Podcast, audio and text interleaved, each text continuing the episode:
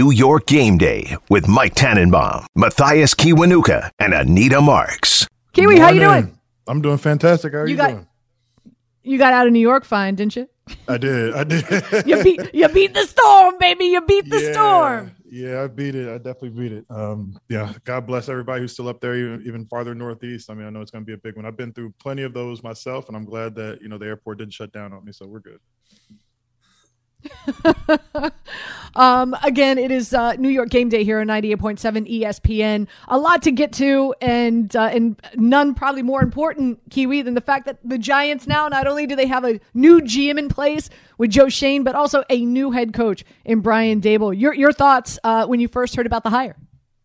Uh, to be honest, I, I thought it was it was a missed opportunity, and and here's why. I think um, when it comes down to it, history is going to tell us whether or not um, the, it was the right hire in terms of win losses. So there's there's nothing wrong with the hire in my eyes.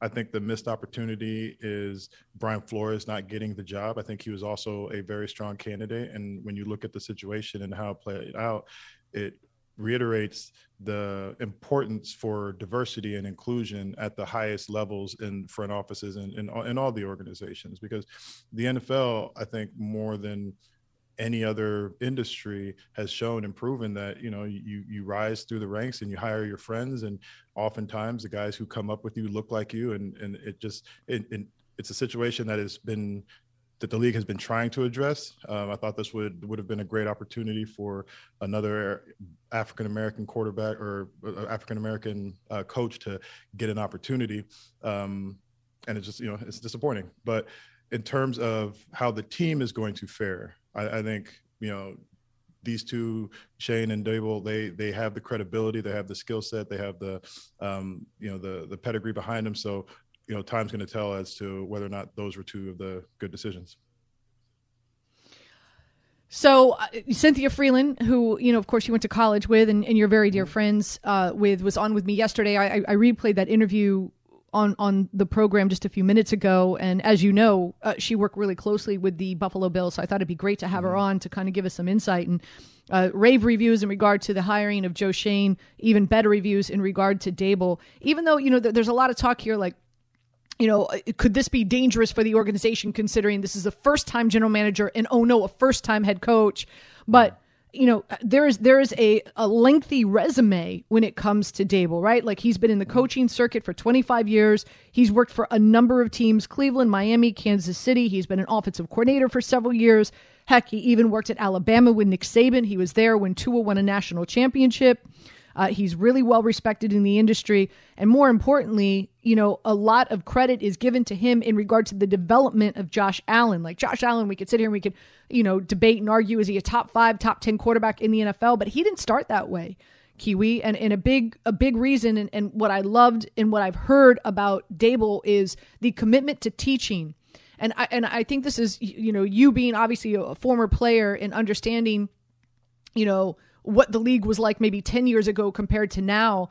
And one of the biggest complaints I hear from talking to head coaches when they have to c- pick their coaching staff is they want to pick, head coaches want to pick coaches who still pride themselves on teaching.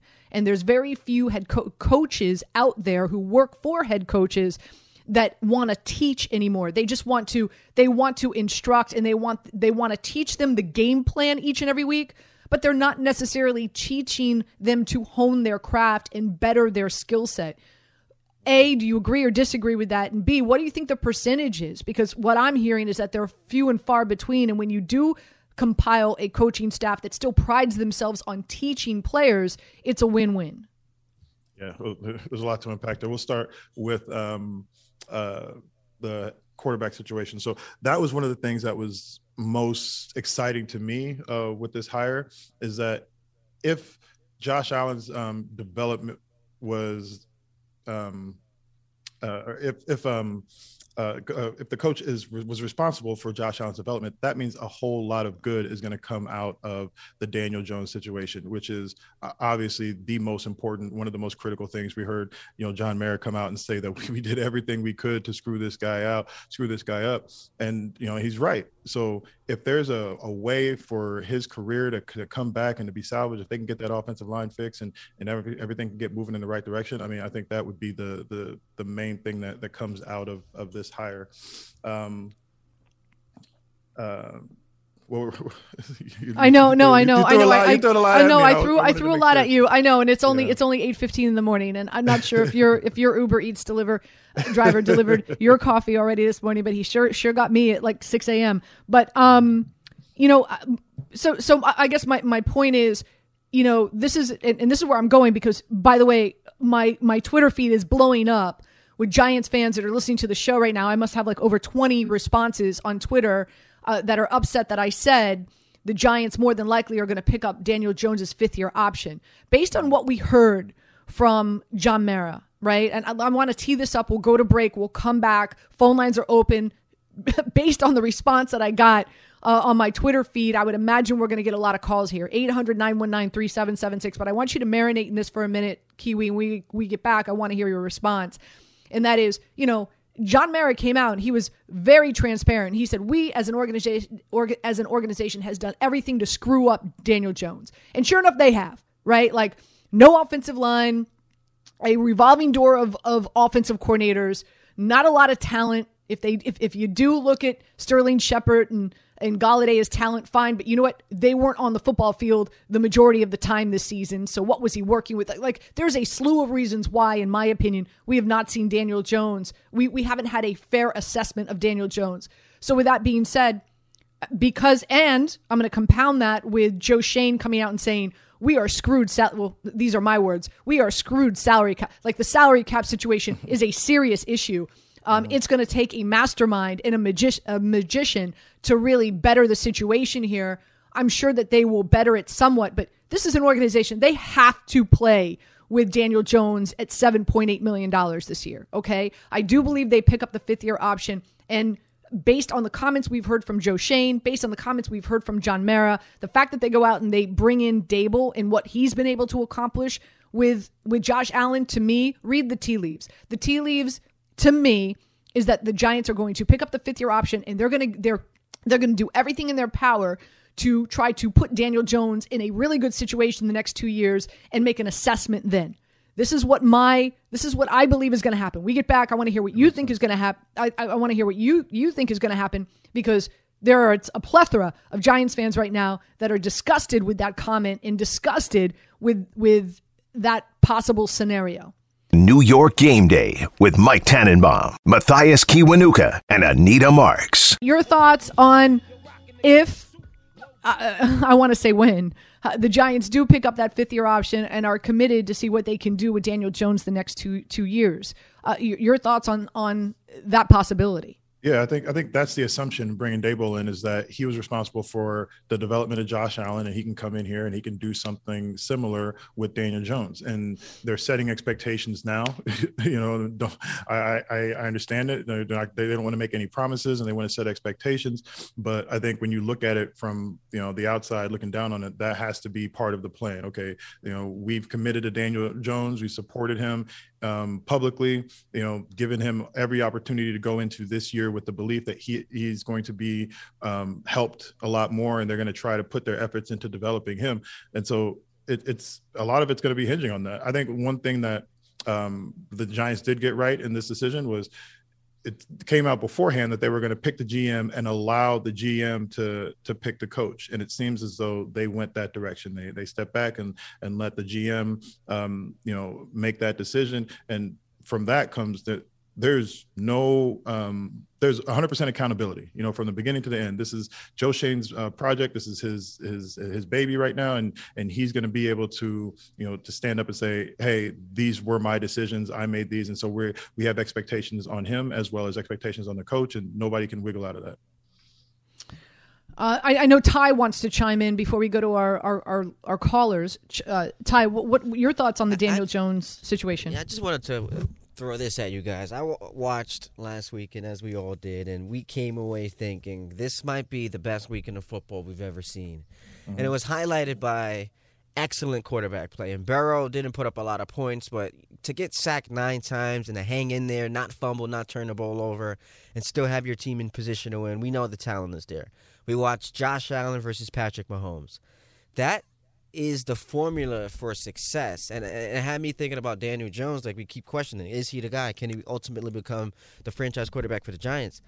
I don't think that there's any trajectory for him becoming any of those guys. And and w- what we're seeing mm. in this league is if you don't have a top eight, top ten quarterback, and I know I know the Niners are a bit of an aberration, but generally speaking, if you don't have a top eight, top ten quarterback, you're drawing dead to contend for a championship.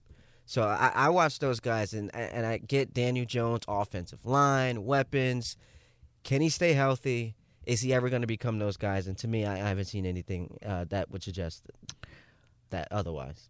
So, so really quick, uh, and, and you make an excellent point, Ty. I just want to go through the teams that made it to the postseason, and and I'm going to throw out, I'm going to throw out quarterbacks that I would take. Daniel, I would take this chance. Okay, I, now let me preface: I'm not saying that Daniel Jones is better than these quarterbacks. What I am saying is that based on the athleticism, dude runs 22 miles an hour. I don't know very many guys who or gals who run 22 miles an hour. Okay, even in track.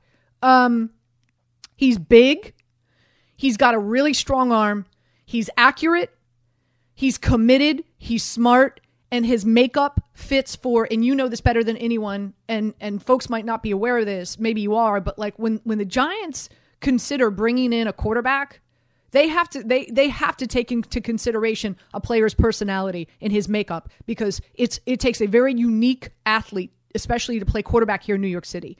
Uh, hints like they did with Eli Manning. You, you, it's not every quarterback uh, can play here, even as good as they are, uh, because of the pressure of this city. With all those things, like based on those are his intangibles, I don't feel that the Giants have done a good job tapping into them so I'm willing to roll with Daniel Jones over these quarterbacks that made it to the postseason to see what do I truly have here with a regime that is going to do right by him. I would I would I would spend the next two years investing in him over Ryan Tannehill, Ben Roethlisberger, where he is right now. Okay, um, Derek Carr, Jalen Hurts, uh, Jimmy Garoppolo. So I mean, and and, and those are those are those are five quarterbacks that had subpar seasons that helped their teams get to the postseason. So I'm just Ty, I'm just sharing to that. Ty's point to Ty's point though, um, Daniel Jones does does not appear, even though even if he is helped by Daboll, even if he is uh, um, developed and becomes better, is he a guy who's going to be able to go blow for blow with Mahomes or, or Josh Allen. Uh, I think that's what he was saying is that if there's not this trajectory for Daniel Jones to become that guy, like to be that dude who can go up and down the field when the game's on the line and, and, and do all this and that, um, then what are we doing? Are we just kind of spinning our wheels? You correct me if I'm wrong, Ty, but it sounds like that, that's what yeah, that's exactly what I'm saying. You, you, look at the league, it's Burrow, it's Herbert, it's Mahomes, it's Josh Allen, like all these young mm. quarterbacks where either in year one or in year two, we knew it. And with Daniel mm-hmm. Jones, we're going into year four still questioning. Like, what is there a precedent for us to enter year four with a guy who's never been healthy, and, and now all of a sudden he becomes one of the top eight, top ten quarterbacks? That that's but, just my, my concern with, with Daniel. Well, I, I, think first of all, I think it's a lot to ask a quarterback to be a top eight, top ten quarterback. I mean, first it's, the, for, it's the NFL first, though. And the, first, like, we're in the business of winning. It's a doesn't matter. Jimmy Garoppolo. Like, listen, I think the 49ers win today. And so, I said that's an um, and I'm not saying Jimmy Garoppolo. It's it's not that it's an aberration. And, and Kiwi, you know this better than most, man. The game is a game of matchups, and the 49ers match up better than than the Rams. I think that they're going to advance. And don't be surprised if the 49ers win the Super Bowl this year. And Jimmy Garoppolo is not even a top 15 quarterback in the NFL. So you could win without a top 15 quarterback. This is my point though.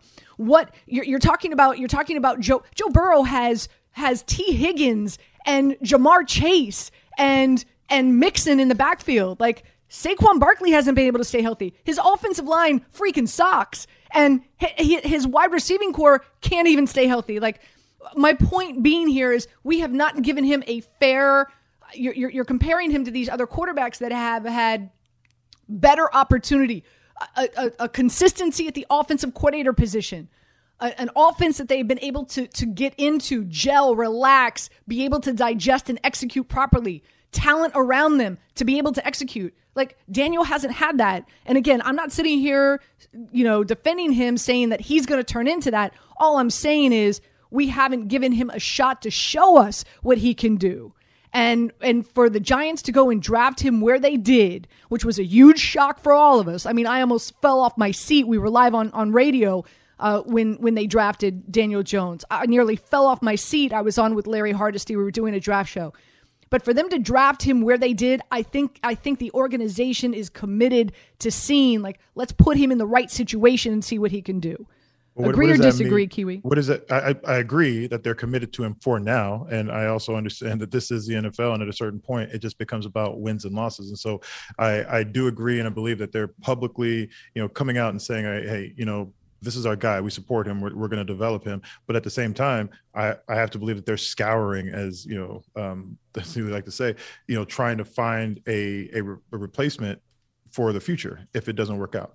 So yeah, I, I think um, it's necessary. We have to start looking at the future as, as, as though there's two routes to go. Like, yeah, if Daniel Jones is able to become that guy, we're good for a while. If not, we need to figure out what the replacement is. Uh, and really quick, we have to take a break. We come back, and I promise when we come back, we'll go straight to the calls. Ira, Eric, Ed, hang tight. I'm sure a number of people want to chime in on this conversation. Uh, but again, I had Cynthia Frelund on. Oh, actually, I had Vic Fangio on yesterday as well. And Vic was saying that Mitch Trubisky uh, is going to be a free agent. Don't be surprised if the Giants bring him in as a quote unquote backup. He knows Daboll's system because, of course, he spent last year in Buffalo that can be an interesting situation and scenario here in New York if they do sign Mitchell Trubisky to come in as the backup to Daniel Jones. New York Game Day with Mike Tannenbaum, Mathias Kiwanuka, and Anita Marks. Joining us now, we have um, Jordan Raanan. Jordan, how you doing? Kiwi, what's going on, man? How we doing today? We got, a, we got a new coach and a new GM, right? yeah, right. So let's just jump right into it. We got a new coach. Um, obviously, we got a new GM. We were talking earlier, and to me, it seemed as though the Giants stood by their word in terms of we're going to hire um, a general manager and we're going to allow that person to come in and make the decision on who the coach is going to be. The thing that I said you know that I appreciated about that is that, that there's full accountability from the beginning. Um, they seem to be trying to manage expectations and not making any promises, but that's to be expected. What are your thoughts on? Um, let's start with um, uh, the head coaching hire, Daboll. What are your thoughts on him and, and as to how it went down and why? Yeah, I mean, look, you hear a lot of good things about Brian Daboll. I mean, his the results of what he pulled off in Buffalo were impressive, right? I mean, you're talking about a top five offense the past two years. You're talking about the development of a quarterback, obviously a big factor here. I mean, the Giants would love if they if if they can get Daniel Jones right and make that situation right. Think about how much better shape the organization is in, right? Mm-hmm. So any way you can possibly get that, maybe maybe it doesn't work. That's the that's the beauty of this. The Giants are in a decent spot. They could take a shot at it this year with Daboll working with Daniel Jones. And if it doesn't work, you can just kind of, you know, look for your, your quarterback and, and move on because that rookie contract is going to be up unless they pick up the fifth year option, which at this point, uh, probably not not the best financial decision, right? Because it's too big a risk. So uh, the, the hire makes perfect sense. And like you said, the Giants did follow through with what they said. The general manager was going to come in.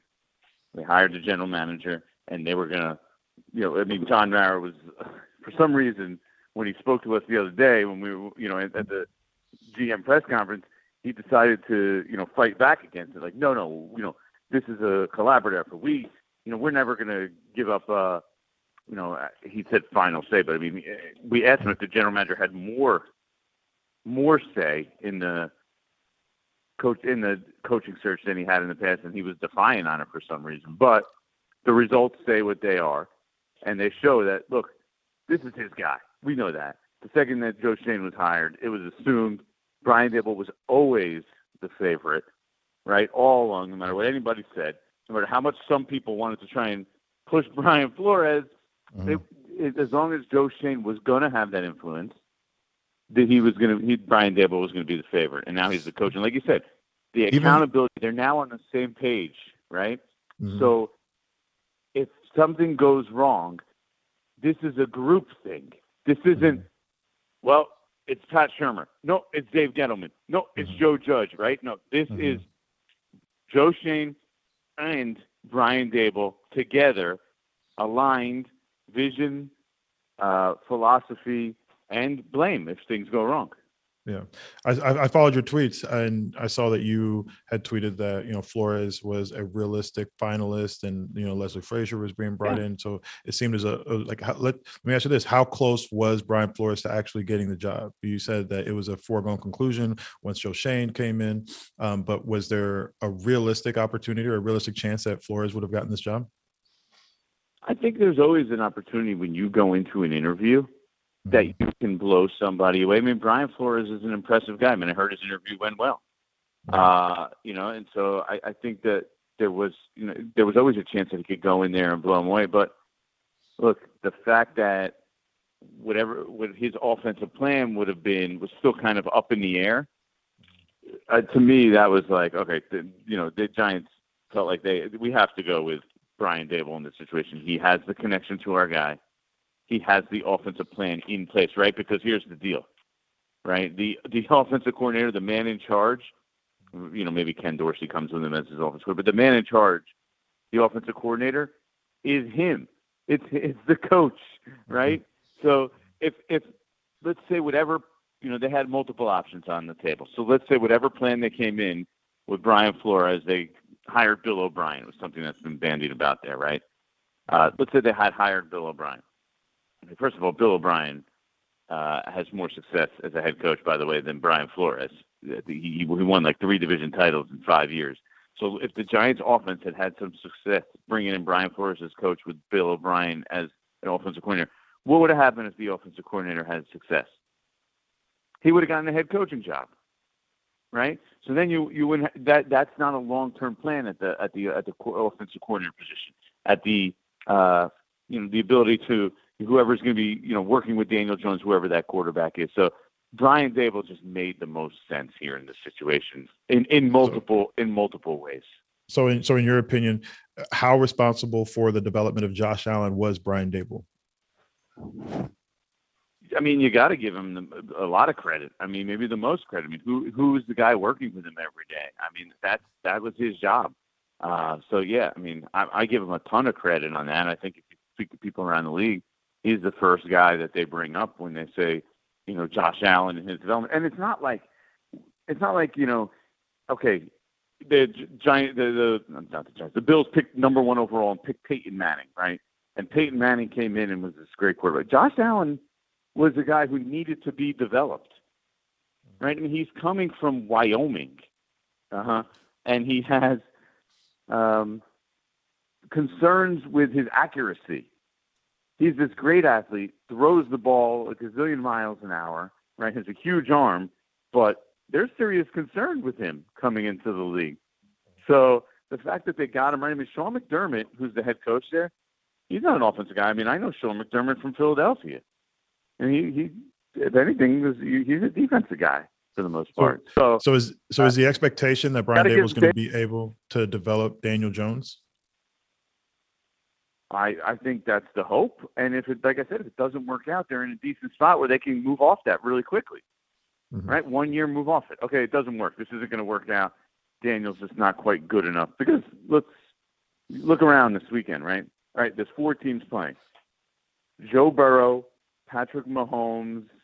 Uh, you got Jimmy Garoppolo, who's kind of the outlier, and Matthew Stafford. You need a you you don't just need a quarterback.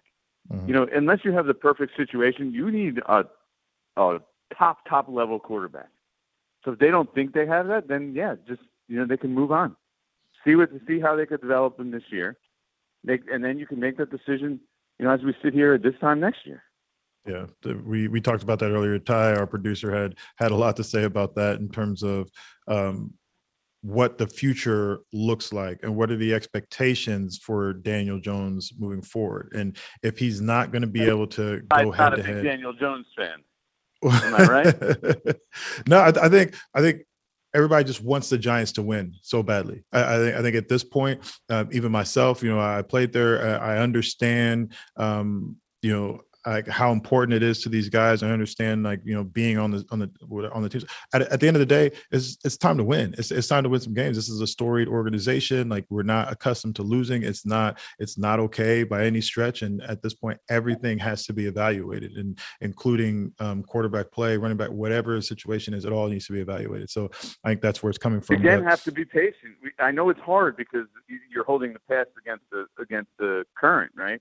Mm-hmm. But we can't just say they have to win right now. They just brought in a new regime. They just went four and thirteen. Like it's go. It, we're still. This is going to be a process again. I know people hate getting sold that, but that's the reality of where they are. You know, like it, this isn't going to be like, oh, Brian Daboll, his job is he needs to come in and win. You know, they need to go nine and eight this year. I mean, that, that's probably unrealistic. They were a four and thirteen team for a reason. Mm. So what is what is realistic? Wins and losses, I don't know, but I mean, like you want them to be better. I think, I think you know, six, seven wins would be a, a, a step in the right direction. You, you you start to have a, at least a functionable, functioning offense. One mm-hmm. offense shows some potential. I mean, that's that's really, I mean, that was a big thing here. That's partly by Brian Daboll's here. The offense was so bad. Uh, you want to see that it's moving in the right direction, but they're not going to be able to go out this offseason and add all these free agents. They don't have that money. That's not going to be in the plan, right? They have a lot of draft picks, so they're going to have nine draft nine draft picks right now. So what does that mean? You're going to have a lot of really young players on the field. So again, I know you want to say, "Come on, it's time to win already," but you just hired a new GM and coach. You're going to have to be patient with them. They're going to have to bring their guys in. It's a multi-year process usually. I mean, Bill Parcells used to do it everywhere he went. And granted, he could do it really quickly but he always brought in, you know, his kind of guys. I mean, they're going to have to do the same here. It's this is a process. It's gonna take time. Okay, so during during the during that process, what are you hearing in terms of coordinators, offense and defense? We may lose our defense coordinator. We need to fill the offensive coordinator spot. Who do you think, or who do you expect to be p- calling plays on Sundays on either side? Yeah, um, I mean, let's start with the offense first of all. There's a chance uh, pretty good chance that Ken Dorsey is the offensive coordinator and he, that Brian Daboll is going to bring him from Buffalo. There's a few little things to get through there. Uh, Buffalo obviously doesn't want to lose their offensive coordinator and their quarterbacks coach. That's what that's what Dorsey was. Mm-hmm. But uh, you know, I think that that's a strong possibility, a likely possibility. We'll see how it plays out there. And on the defensive side, I think bringing back Patrick Graham is not something that's completely out of the equation. And that's kind of why we're sitting here. You haven't really heard that much about it. The mm-hmm. Giants organization likes Patrick Graham, and he, mm-hmm. they like the job that he did. But, and he's still under contract, by the way. But he did interview for the Vikings head coaching job. Mm-hmm. So there, there's a lot of moving pieces here, I think, and we're going to see how it sort of pans out. If not him, I think Wink Martindale is a name we should definitely keep an eye on. He was the Ravens defensive coordinator uh, for a while, really, and, and then just got uh, fired this offseason. But that was the name kind of that I heard the most coming into it. So those those are those are the top options, I think. Now, remember, this is a cycle, and there's a there's a lot of moving pieces, and there's still a lot of more head coaching jobs that are filled. So once these all these jobs start getting filled, you know, it's like ring around the coordinators, and uh, so there there are there's nothing set in stone yet, but uh, there's definitely names that I believe that are at the top of the list, and those are some of them. And then, in terms of the team and, and salary cap wise, any moves, anything that you're expecting to happen, or is it too early to, to say? I think one of the main decisions that they have to make is on Daniel Jones. Look, they're going to have to clear the salary cap. They're going to have to. They're going to have to fix it, and, and uh, you know, there's going to be some veterans that probably get you know, cut. Well, we'll see. We we don't know the system yet, right? It's hard to say that until mm-hmm. you know the system. That we're we're sitting here saying, okay, this might be their defensive coordinator, it might not. If Patrick Graham comes back, like Blake Martinez is the guy he's going to want in the middle of his defense, right? Mm-hmm. If a mm-hmm. different defensive coordinator comes in and is running a completely different defense, or they're running some sort of four-three all of a sudden, you know, then the tall, rangy outside linebackers, you know, or, or the, then you know, might might be in jeopardy, and that that part of it changes. So we'll see. I, I mean, the Giants don't have that much flexibility on their roster. I mean, like guys like Kyle Rudolph, uh, that that's like a probably like an easy one where you say, here's a veteran who's making money. He was injured, banged up last year, seems to be on the downside. We need to save money. That seems to be an easy. There, there's a couple moves like that that I see in the Giants' future. Uh, and Joe Schoen was pretty clear about it. Is they have to get the cap in order, and that's something they did in Buffalo. But the good news, Kiwi, you know, Buffalo did. They tried to compete while rebuilding and real restocking, and they mm-hmm. did that first year. They actually did. They went nine and eight. So I think mm-hmm. that's going to be the goal. That's what they're going to try and do is compete while at the same time, you know, reshaping this team. Okay, I like it. Uh, let's change gears before we get you out of here. What are your thoughts on today's ga- games? Um, Chiefs Bengals. We've talked a lot about. You know, it's it's Spags defense. You know, there's there's some injuries there, but you know they have playoff experience, and then you have the young guy. What are what are your thoughts on this Chiefs Bengals game? You you remember what I told you last week? I, I like the Bills, right? And I and I said I was high on the Bills all year, and I'm probably stupid because I'm picking against Patrick Mahomes, and that's against everything I stand for. Mm. And uh, I should have known. And although, I mean, granted, that was such a great game, and both teams kind of deserved to win in a way. Mm-hmm. But uh, yeah, I mean, I don't know how I could sit here and say that I don't like the Chiefs because think about Patrick what Patrick Mahomes is about to do. Four years as a starter, he's in four championship games. They win today, which I expect them to win. That would be mm-hmm. three Super Bowls in his first four years as starter. The one year they didn't make it was not because of him, by the way. They, actually beat the Patriots, if you remember, but there was an offside, I believe, on Dee Ford. Mm-hmm. So Dee Ford jumped offside. They had the game won. So he technically almost could have been in four Super Bowls as four years as a starter. Mm-hmm. Now, I love Joe Burrow. I love the, the young upstart Bengals their offensive line. We saw that something the Chiefs and Spags with guy who blitzes, right? Likes to blitz, likes to bring the pressure. I think that is going to be a problem uh, for the Bengals. We keep saying it's going to come back and bite them, their offensive line.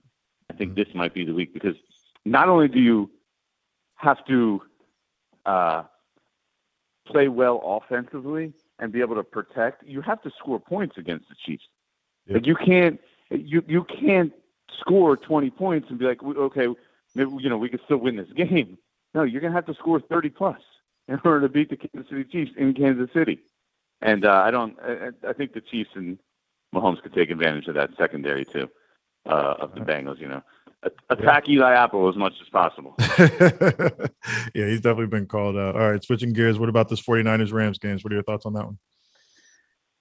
Uh, that one's more of a toss up because if you look at it, the 49ers actually have the Rams number. But again, I'm sitting here and I'm saying the Rams, I mean, this is what they were built for, right? They weren't built to win 12 games in the regular season or whatever their final record was. They weren't built mm-hmm. to win a game or two in the playoffs. No, they were, this team was put together. To, you know, they went all in. Remember, they, in the middle yeah. of the season, they went and got Von Miller and Odell Beckham Jr. You mm-hmm. don't do those moves unless you're trying to make a run at the Super Bowl they're playing at home. I know they're, they won't might not feel like it's at home, but they're playing at home. Uh, they have the better quarterback in this game. If they could stop the run, uh, then they're going to go to the Super Bowl because that pass rush. Did you see their pass rush last year? I mean, Brady. Yeah. For like three quarters of the game, it looked like he really had no chance. I I, I called it, or I said it before the game that they were going to um, have to win that game up front, and that that front, uh, Floyd and uh, Donald and Miller and and all the other you know guys who, who are out there, they they were they're put in a position at this point in their career, the game is not too big for them. The stage is not too big for them. They have an understanding of how each other plays, and they're out there able to win their one-on-one matchups. And I think that plays into the favor of the Rams because you know after seeing a team multiple times, multiple times, the, there's only so many different things you can do schematically and try to catch a big one here and there. But it really will come down to the individual battles, and the Rams are set up, you know, with veterans who have an understanding of the game and can watch an individual on film repeatedly, repeatedly, and figure out a way to to capitalize on that. So um, I, I, agree with you on those. Trent Williams was banged up the other day in the last game. Yeah.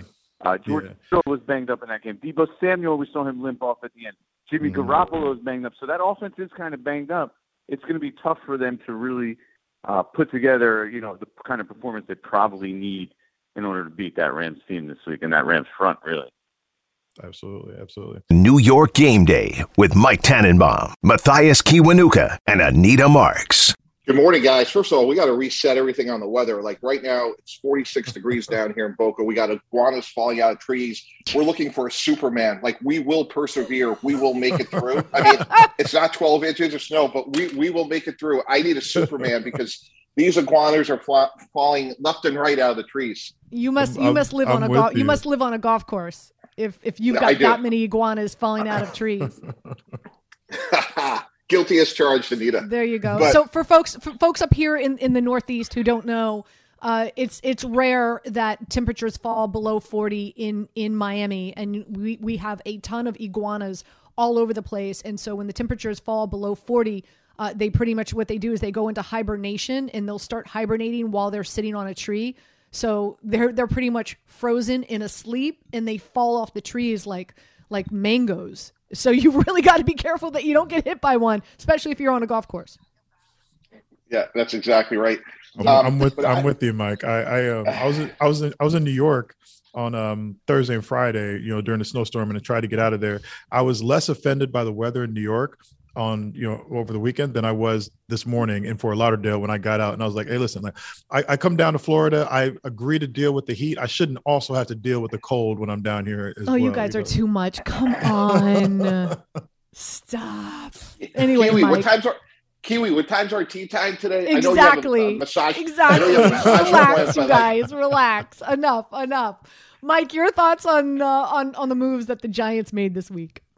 Yeah, I, I, couldn't be more thrilled for the Giants to get a great coach and an even better person in Brian Daboll. let me tell you guys a story. When we were fortunate enough to trade for Brett Favre at the Jets, it was one thing to get Brett Favre, it was another to make him feel settled in and to put him in a position to be successful. And Eric Mangini was our head coach. Brian Schottenheimer was the offense coordinator, and Brian Daboll was our quarterback coach at the time. And somehow, some way, Brian found out that Brett Favre loved crossword puzzle somehow, some way.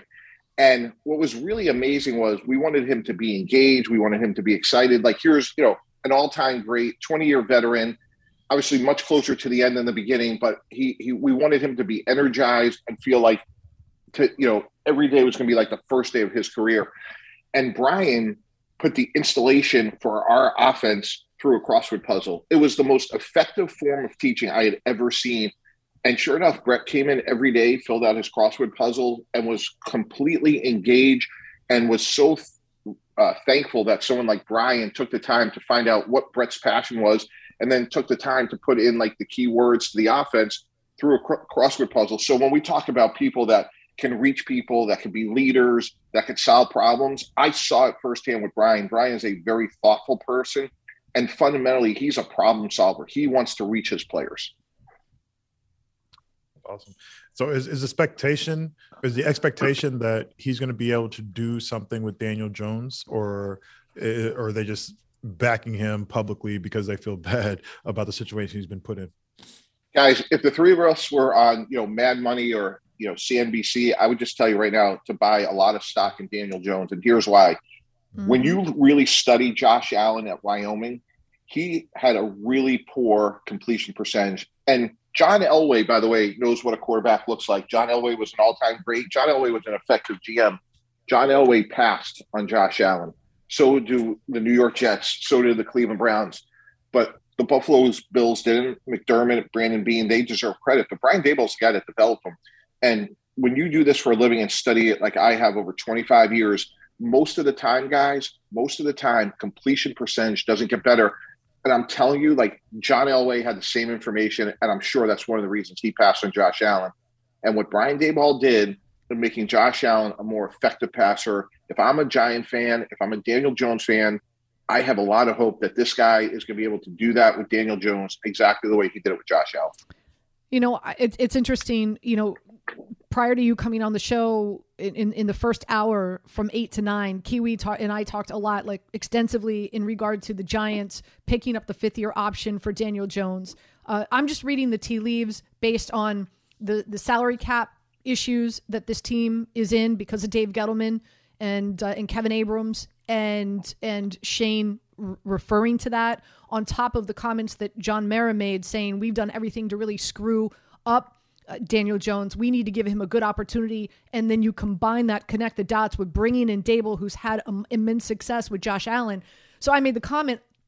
I do expect the Giants to pick up his fifth year option, and I think the Giants are really going to take the next two years to really give him a fair shot to prove to them what he can do, especially Mike, where they drafted him, right? They drafted him in the top 10. So, uh, you know, do you, and, and I'm getting, not that I don't, I mean, I, listen, I don't care. I'm getting destroyed on, on social media. Uh, I don't, Giants fans, that's not music to their ears. They want to see this organization move on from Daniel Jones. So, with all that, can you kind of break it down as a general manager in regard to where the Giants are cap space wise, the comments that you heard from John Mara, and and the addition of of hiring Daboll, what are your expectations in regard to that fifth year option? And do you think the Giants are going to give uh, Daniel Jones to see what he can do?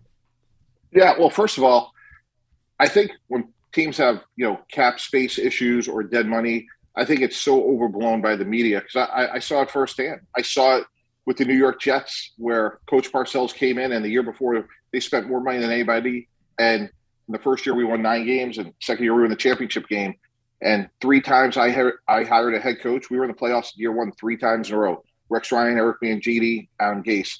We saw the Philadelphia Eagles eat tens of millions of dollars in cap charges for Carson Wentz. What they do? They went to the playoffs and they have three first round picks. So this whole notion that cap, like having cap issues, can prevent you from winning is just not true. That's not the facts the New Orleans Saints for the last five years, all we heard about were their cap issues, and all they kept doing was winning. So it is absolutely workable. Is it ideal? No, but every team has their challenges. And by the way, when was the last time cap space made a tackle? Like I've never seen cap space make a tackle. it's the truth. Like people use that as an excuse to buy time, but that's not the facts. Look at Nick Sirianni. Look at Howard Roseman this year, and I can give you a thousand examples of it. If I'm the Giants, I pour every resource into Daniel Jones to make him successful and I uh, competition. And again, if you go down the, the turnpike here, guys, look at Gardner Minshew. Like Gardner Minshew is a good quarterback. They added him to Jalen Hurts. You don't think with three first round picks, the Philadelphia Eagles right now are taking a long look at adding another quarterback. So I have Daniel Jones. I, I appreciate what John Mara said, but I'm going to try and make him better. And maybe I go out and sign a Ryan Fitzpatrick or Jimmy Garoppolo or somebody like that. And maybe I draft another one you, you can't have enough of them on a 17 game season. Look what happened, you know, this season between. I mean, there's so many examples of the Kyler Murrays that got hurt. I mean, it, it eviscerated the Giant season. It cost Dave Gettleman his job, probably in ironically, in as much as he thought he could win with Mike Glennon. So if I'm the Giants, I am scouring the quarterback position, and I hope I hit on Daniel Jones. Here, yeah. here's another one for you, um, and and that is I had Vic Carucci on my show yesterday on my Saturday show, and Vic Vic kind of alluded. He didn't say it, but he alluded. You've got uh, Mitchell Trubisky, who was the backup quarterback in Buffalo, knows Daboll's system extremely well, um, who's going to be a free agent this year. Now, again, you just said, you know, don't don't read too much into free agency. I, I mean, salary cap space, but you know, could could that be a situation where the Giants, where you know they bring him here to be the backup, quote unquote, to uh, to to Daniel Jones, just in case Jones starts to uh, falter in the next year or so. Anita, I think that's a great idea. I know Mitch Trubisky. He he is a humble, hardworking, smart guy. I think it's a great idea, and I wouldn't stop there. By the way, like bring in Trubisky, have Jones, and draft somebody. Like, tell me why it's bad to have depth at the quarterback position and maybe the greatest general manager of our generation, Ron Wolf. He had Brett Favre. What did he do? He got Aaron Brooks, Mark Brunell, Hasselbeck. Like he just kept going and going at the quarterback position. And Mike Holmgren was great at developing them. So if we know that Brian Daboll does a great job of developing quarterbacks, I draft one every year. And the worst thing you do, you trade him for a lot of value down the road. So to me, I love the idea of Trubisky and Anita. Again, like I think it's really important to understand. Like I don't care if they went to Michigan and you get Tom Brady in the sixth round or, or wherever you get him. But make sure that you keep getting quarterbacks because that is going to turn a weakness into a strength. But I, th- I, think you understand it. Like some guys play better when they have competition, and some guys you it, it distracts them or they fold, however however you want to say it. So there is a there is an issue um, in terms of bringing in competition. If if you were in that seat and you were looking at bringing in players, who would you bring in and and why? Like what what type of competition are you looking for? Are you looking for competition like straight off the bat, like going into training camp? Hey, we're just gonna open this up and see who's the best quarterback and who gives us the best shot, or are you trying to um, manage the expectations by saying, hey, you know, we, we need more time? Da da da.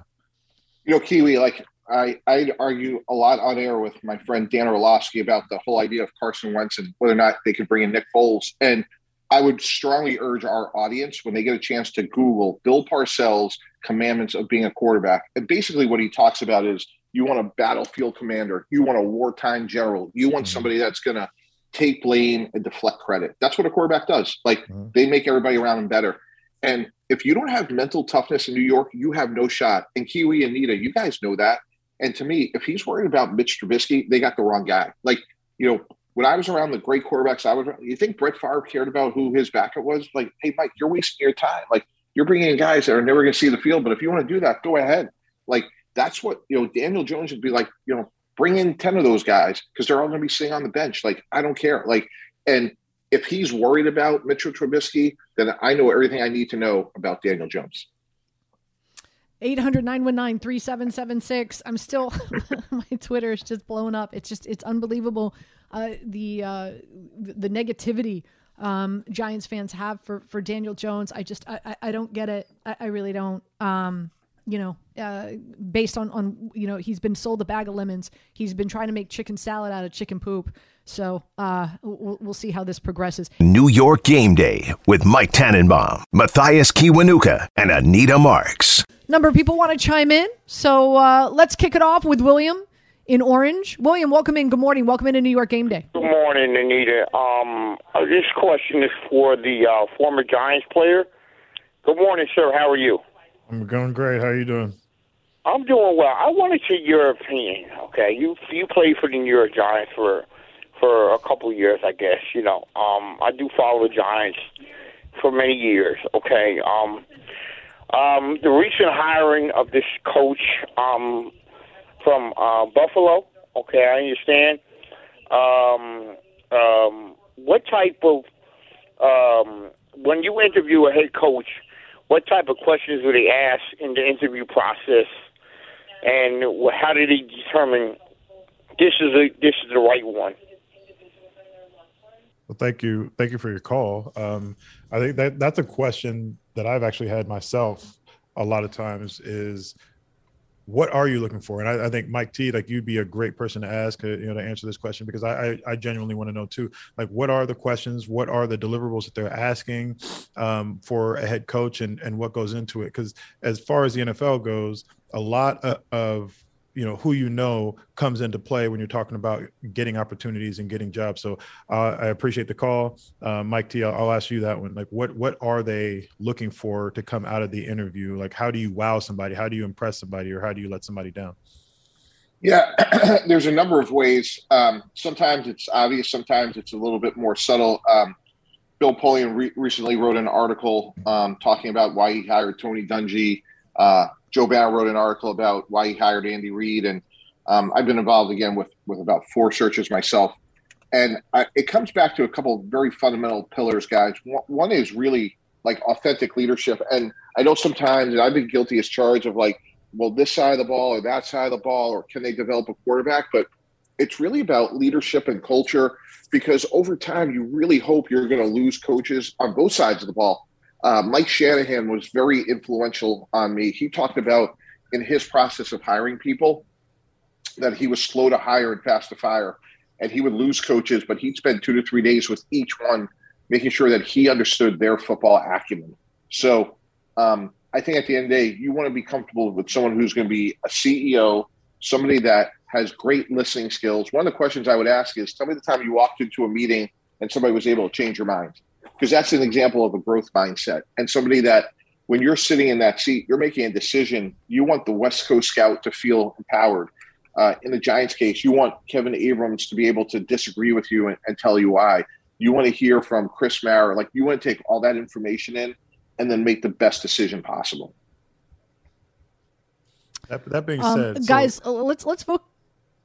No, my, uh, one, one question. Like, all right. So that being said, there's always been um, a disconnect or a disproportionate amount of uh, white head coaches, black players, and even this year, especially, and more than ever, you know, there's been an extreme reduction in the amount of black head coaches out there. So, when I'm asking the question, you know, I, I want your honest opinion, but I, I also wonder how much is it of uh, a cultural difference in those meeting rooms, in those interviews, where ownership and general managers are trying to communicate with a a coach and they're trying to understand what his long-term plan is or how he's going to communicate to the players is going to be.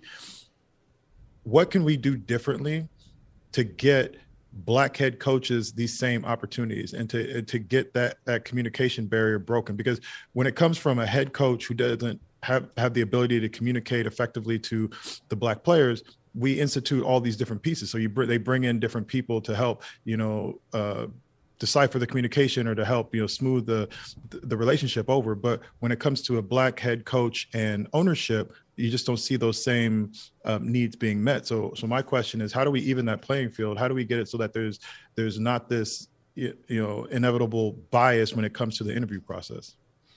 Yeah, no, that's it's such an important topic. I'm so glad you brought it up. Um, you know, one of the great privileges I have now in my career is uh, I'm on the faculty at Columbia University in their master's program. And the last two years, like we looked at the Rooney Rule and why it's not been effective, and the students came up with a, a great idea, uh, much more insightful than anything I had heard. And really, what they had talked about, and if you think about it, it makes all the sense in the world. Like when you think about the Rooney Rule right now, guys, like it's really trying to put a band aid on a problem. And the idea really would be systemically is to institute a rule at the beginning of people's careers, meaning as you enter, hire entry level people, even interns, you know, is that pool of people gender and racially diverse? So for every intern you hire, like making sure that playing field is equal, because if you do that effectively, guys, over the next two to three years, if it's done correctly, over time, the Rooney Rule would be less necessary because the, the qualified pool of candidates should continue to expand. And with that said, there's already so many, like to me, I know Todd Bowles. Todd Bowles should be a head coach right now. I've hired Aaron Glenn as a player, I've hired Aaron Glenn as a scout. The first thing Aaron Glenn said to me when we hired him as a scout, hey, Mike, will you pay for me to go get my MBA? I'm like, of course we will. Like, Aaron Glenn's going to be a great head coach. DeMeco Ryans like, there's a number of really well qualified um, African American coaches I, I think deserve an opportunity right now, Kiwi. And then fundamentally, um, instead of seeing coaches' sons get hired for these jobs, let, let's make sure that like the pipeline of the entry level jobs are, are much more equal footing. no, I, I Listen, like it, it's a it's a great it's it's a great topic.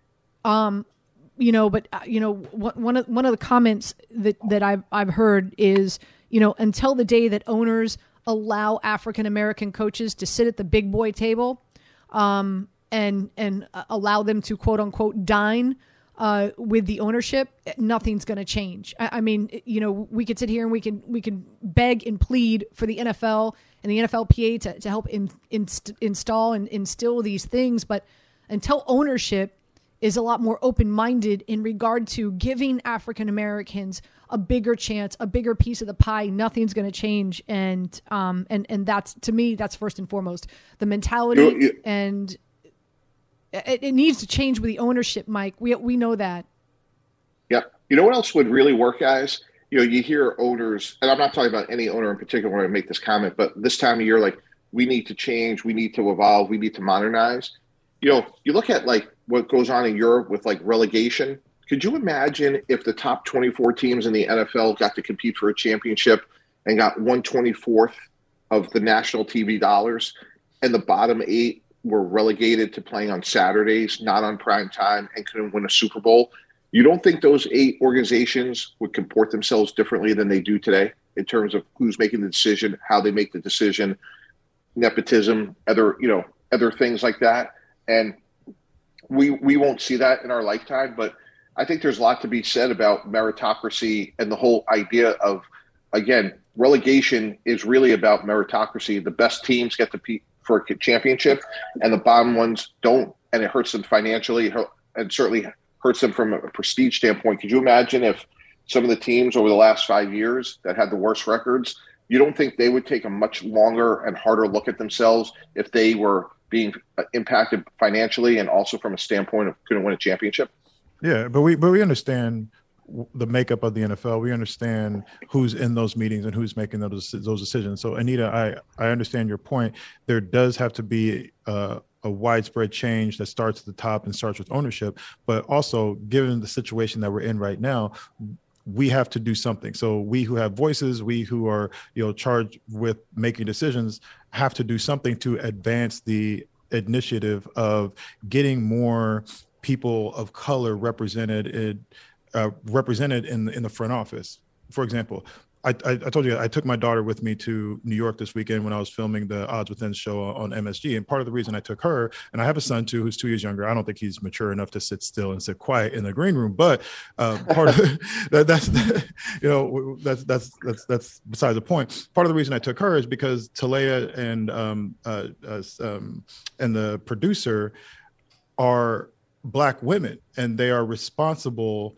Um, uh, Jure, sorry, I forgot her name quick. But anyway, but they're responsible for putting on the show. And it was important for me to show my daughter these two black women who are in positions of authority and have control over how this operation goes and how it, how it runs. And I watch her and I, I watch her development. And in her lifetime, we've had Kamala, Kamala Harris, we've had Barack Obama. So she knows a black president, she knows a black female vice president. So it's no longer a big deal for this this generation that's coming up in terms of visualizing themselves in positions of authority. I think the NFL is still far behind that in terms of allowing there to be representation, allowing the decisions to be made at a higher level. And every chance we get, we need to have this discussion about, you know, what does it actually mean? Because I don't think that all um, not just racism, but I don't think that all um, discrimination is institutional or it's even intentional. I think sometimes it's just a matter of familiarity, and you know, you're gonna, like you said, nepotism. You're gonna hire people who are coming from your same circles. Well, how do we interject ourselves into those circles? And I think it's just it's a conversation that needs to be had. New York Game Day with Mike Tannenbaum, Mathias Kiwanuka, and Anita Marks.